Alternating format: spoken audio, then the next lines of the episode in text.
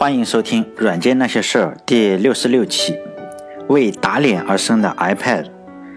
在二零一零年的一月二十七日，在美国旧金山的芳草地艺术中心，略显憔悴的乔布斯站在讲台上。在九个月之前呢，他刚刚进行了肝脏的移植手术。他用比平常更慢的语速向全世界展示他最新的发明。和往常一样，他并没有开门见山地讲出他要发布的产品。而是在他的 Keynote 上放了这样一张图片，一边是一台 MacBook 的笔记本电脑，一边呢是一部 iPhone 手机，中间呢则是一个大大的问号。他给台下的观众提出了这样一个问题：中间是不是可以放第三种产品呢？我们多年以来一直在深入的思考一个问题，我们的目标定得非常的高。为了创造一个全新品类的产品，它必须要能完成某些关键的任务的时候表现得非常的好，要比笔记本更好，也要比智能手机更好，否则它也没有什么存在的必要了。然后呢，他还一如既往的揶揄了一下上网本，除了便宜，剩下的就只有速度慢、显示质量差，哪一个方面都比不上笔记本电脑。在花了两分钟左右的时间来烘托气氛以后。乔布斯说出了全世界都在等待的一个答案。他说：“我们认为我们有了答案。”话音未落，Apple iPad 的图片呢，就从 Keynote 上面一下子落了下来。台下呢沉默了片刻以后，响起了很有克制的掌声。很多人看到了 iPad 以后呢，都觉得这很可能又是一个伟大的企业家犯了又一个错误。很多伟大的企业家，包括艾伦凯制造的 Dynamic Book，还有发明 Palm Pilot 的杰夫霍金斯，他制造了一台叫 Great Pad 的，也算是掌上电脑，呃，叫平板电脑。还有在1994年，苹果公司早就发布了自己的一台掌上电脑，叫牛顿。这台掌上电脑呢，乔布斯重回苹果公司以后呢，砍掉的第一个项目就是它。这些项目呢。有非常多的不同，但是都有一个相同点，就是呢，他们无一例外的都失败了。那么这个大号的 iPod 能成功吗？如果时间回到二零零二年的时候，当时如日中天的微软公司呢，刚刚开始涉足平板电脑的领域，微软发布了一款平板电脑，当时是带有触控笔，还可以，就是说用户在用来。记笔记的时候呢，还可以顺便把这个声音给录下来。这台平板电脑呢，不比笔记本电脑轻，甚至呢还比当时比如说东芝的一些超轻的笔记本电脑还要重一些。电池的寿命呢，也和笔记本电脑也差不多，只用三个小时。因为太重了，并没有人能拿着它到处走。你想一想，你拿一个两三斤重的东西，实在是很沉。因此呢，这台微软的这台平板电脑也失败了。在平板电脑领域呢，在当时的时候，只有一个产品可以卖得出去，就相当于是嗯亚马逊的 Kindle，这是唯一一款看起来像平板的电脑，但是呢，它只有一个黑白的屏幕，功能只有一个，就是用来读书。用 Kindle 如果来做除了看书以外的其他事情呢，都非常的糟糕。虽然它也可以用来上网，内置一个浏览器，你可以用来上网，但是这台电脑的上网能力非常的弱。只能用来下载电子书，也没有人想用内置的那个浏览器来上网。呃，黑白的屏幕嘛，你如果打开一个美女图片的话，你只能看到黑白的。就在这种情况下呢，乔布斯还是冒险推出了这款名为 iPad 的平板电脑。那就当时的感给人的感觉就相当于是在战火纷飞的1949年，你光荣加入了国民党。不管从哪个方面来看呢，都不是一个明智的选择。那乔布斯到底有没有能力起死回生呢？在发布会结束以后，铺天盖地的嘲笑接踵而至。《经济学人》这个算是一个比较，呃内敛的一个东西了。《经济学人》有一期的封面非常的有代表性，乔布斯呢就穿着宗教的服装，说他是上帝嘛，手里拿着个 iPad，文章的标题叫《The Book of Jobs: Hope, Hype and Apple's Pad》。这篇文章的标题呢，实际上是模仿了圣经旧约的一个标题，叫《Book of Job》。然后这个封面呢，就把乔布斯描绘成了宗教人士，因为是上帝嘛。同时呢，也业业余了一下购买这些苹果公司的呢，他苹果公司的这些用户呢，就是无脑的信徒嘛。当时网上的段子手也是火力全开，比如说呢，就抱怨 iPad 没有这个 USB 口啊，不能接 U 盘呀，这种声音不绝于耳。更有甚者呢，iPad 这个名字和女性卫生用品的这个名字有点像，因此呢，也就被联系起来一起嘲笑，被广泛的传播在互联网上。还有一个叫 Business Inside 的这个网站。啊，这个网站非常的厉害，大家可以看一下。如果想看这种，哎呀，看起来很高端的话，可以去这个网站叫 Business Inside。我经常去看，去装一装嘛。就简单简明扼要的，就是这个网站就简明扼要的说嘛，iPad 呢就是苹果公司制造的新的牛顿掌上电脑。就说呢，哎，这个肯定要失败。但了，网络巨头的嘴肯定是闲不住的。比如说比尔盖茨和鲍尔默，自然是他们肯定不会对这个苹果的产品说好话。评价这个 iPad 的时候，比尔盖茨就说：“这玩意勉强算是个阅读器吧，真幸运。哎，这个东西不是我们微软造的，如果是我们微软做的的话，哎，那可就太糟糕了。”但鲍尔默就更厉害了，他先这个人一直是这样，他人家问他 iPad 和 i iPhone 的时候，他都是这个样子嘛，就是选择没看到。他就对着摄像机说：“啊，他那个表情又很丰富，做出了大笑的表情，然后意味深长的说了一句话，就是等着看好戏了。”同样呢，还是苹果的竞争对手，就是看起来比较温文尔雅，实际上不怎么温文尔雅的那个谷歌的 CEO 施米特就对记者。一本正经的说，我从来不评价竞争对手的产品。不过呢，你可以给我介绍一下什么叫大手机的大屏幕的手机和 iPad，它们到底有什么区别？当然，媒体的口诛笔伐，竞争对手的刻意抹黑，还有像广大吃瓜群众的冷嘲热讽呢，实际上是让乔布斯呢非常的疲惫。乔布斯一般都是不回复用户电子邮件的，但是这一次他算是破例了。从另一个方面来说，在这种批评之下，乔布斯也属于失态了嘛。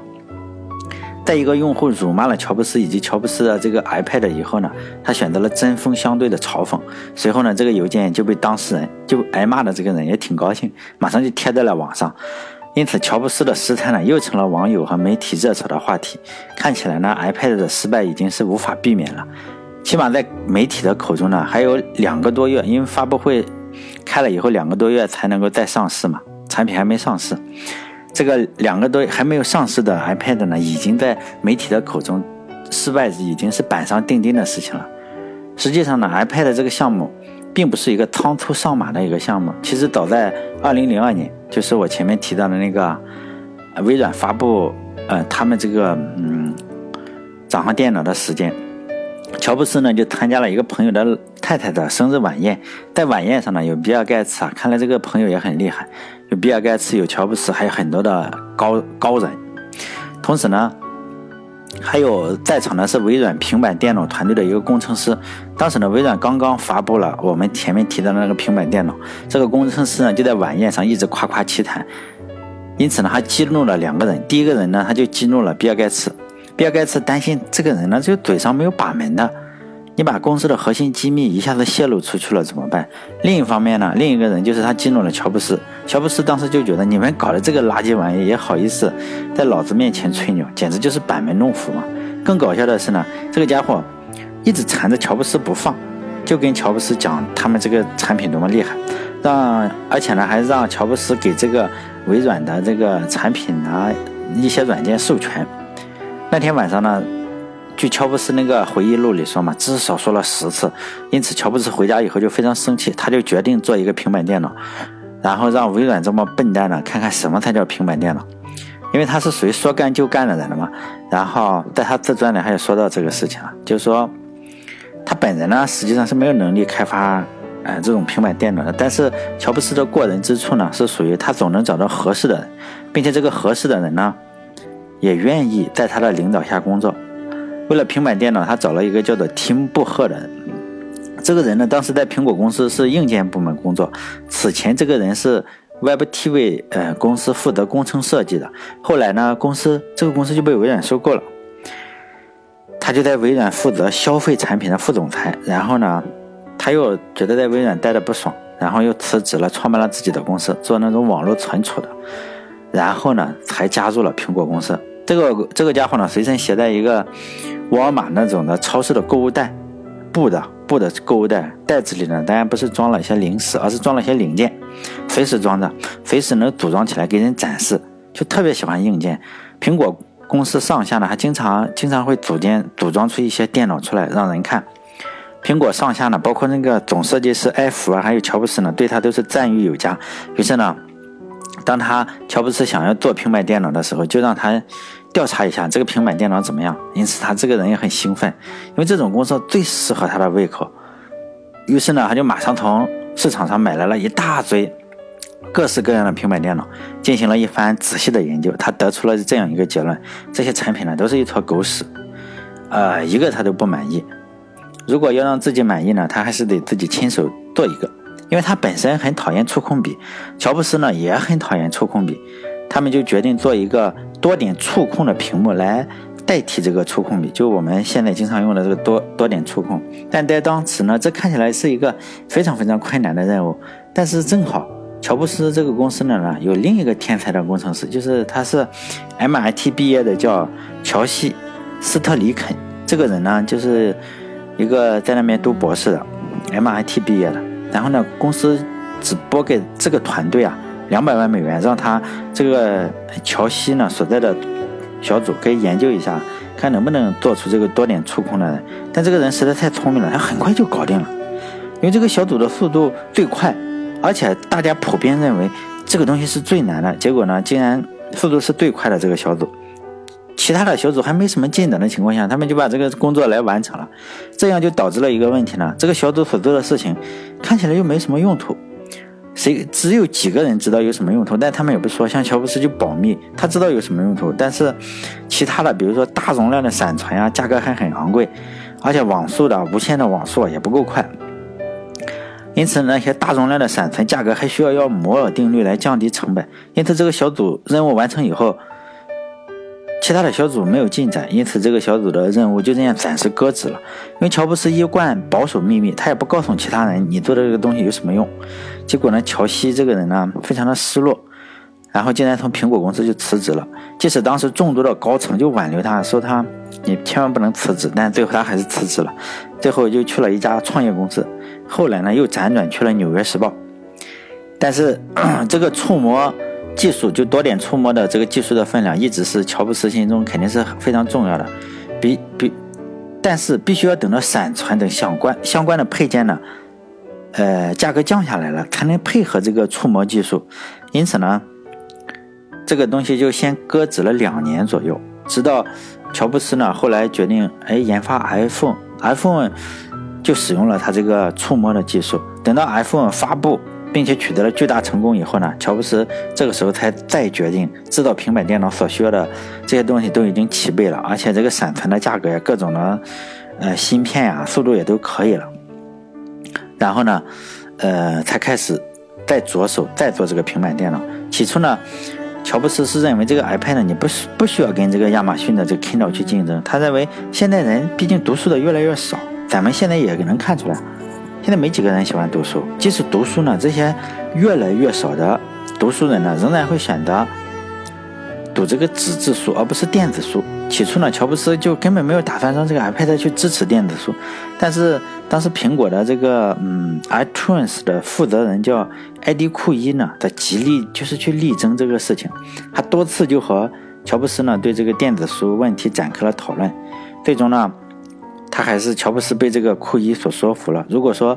他也认为啊，如果说你这个苹果放弃了电子书和电子杂志这一块市场，无形之中呢，这个 Kindle 啊，包括这个 Kindle Fire 啊，这个竞争力就会大增。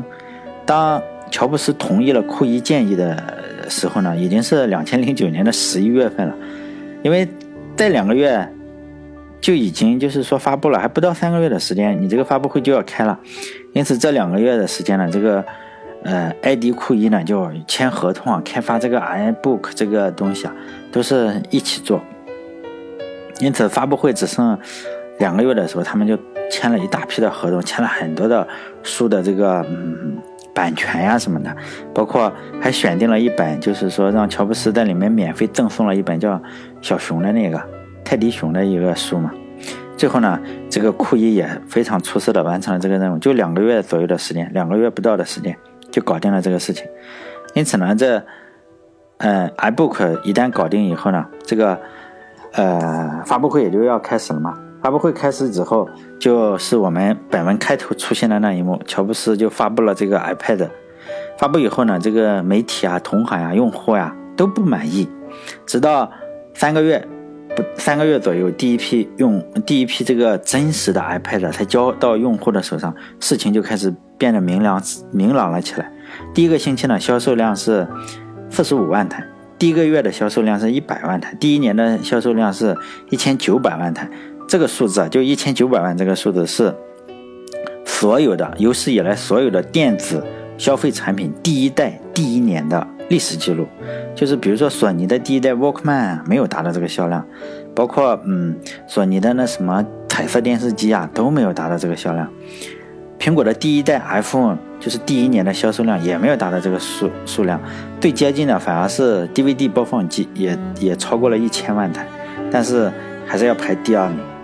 第一名就是这个 iPad，它第一次发布，第一年就销售量达到了一千九百万台，因此有史以来最高最高的，比什么 PlayStation 什么都要高。所以呢，我就说 iPad 呢，就是一个专门为打打脸产生的这个消费类的电子产品。当时几乎所有的媒体没有一个说好话的，都认为你这个肯定失败了。当然了，这个媒体看到热销以后，又开始就是刊登各种正面的报道来迎合读者嘛，因为看到读者还比较喜欢，然后他们又开始迎合。后来结果吹得太厉害，好像现在 iPad 又不太行了。但谷歌公司呢也是嘲笑他，微软公司也是嘲笑，但谷歌公司是最搞笑的。他看到这个 iPad 这么成功以后，也不也不像是他们那个史密特说的那种，不知道大的什么又又这样，不知道。大手机跟它有什么区别呀？马上就推出了针锋相对的产品来仓促迎战，但是呢，还是销量比 iPad 还是差很多。好了，这一期就讲到这里，谢谢大家收听，再见。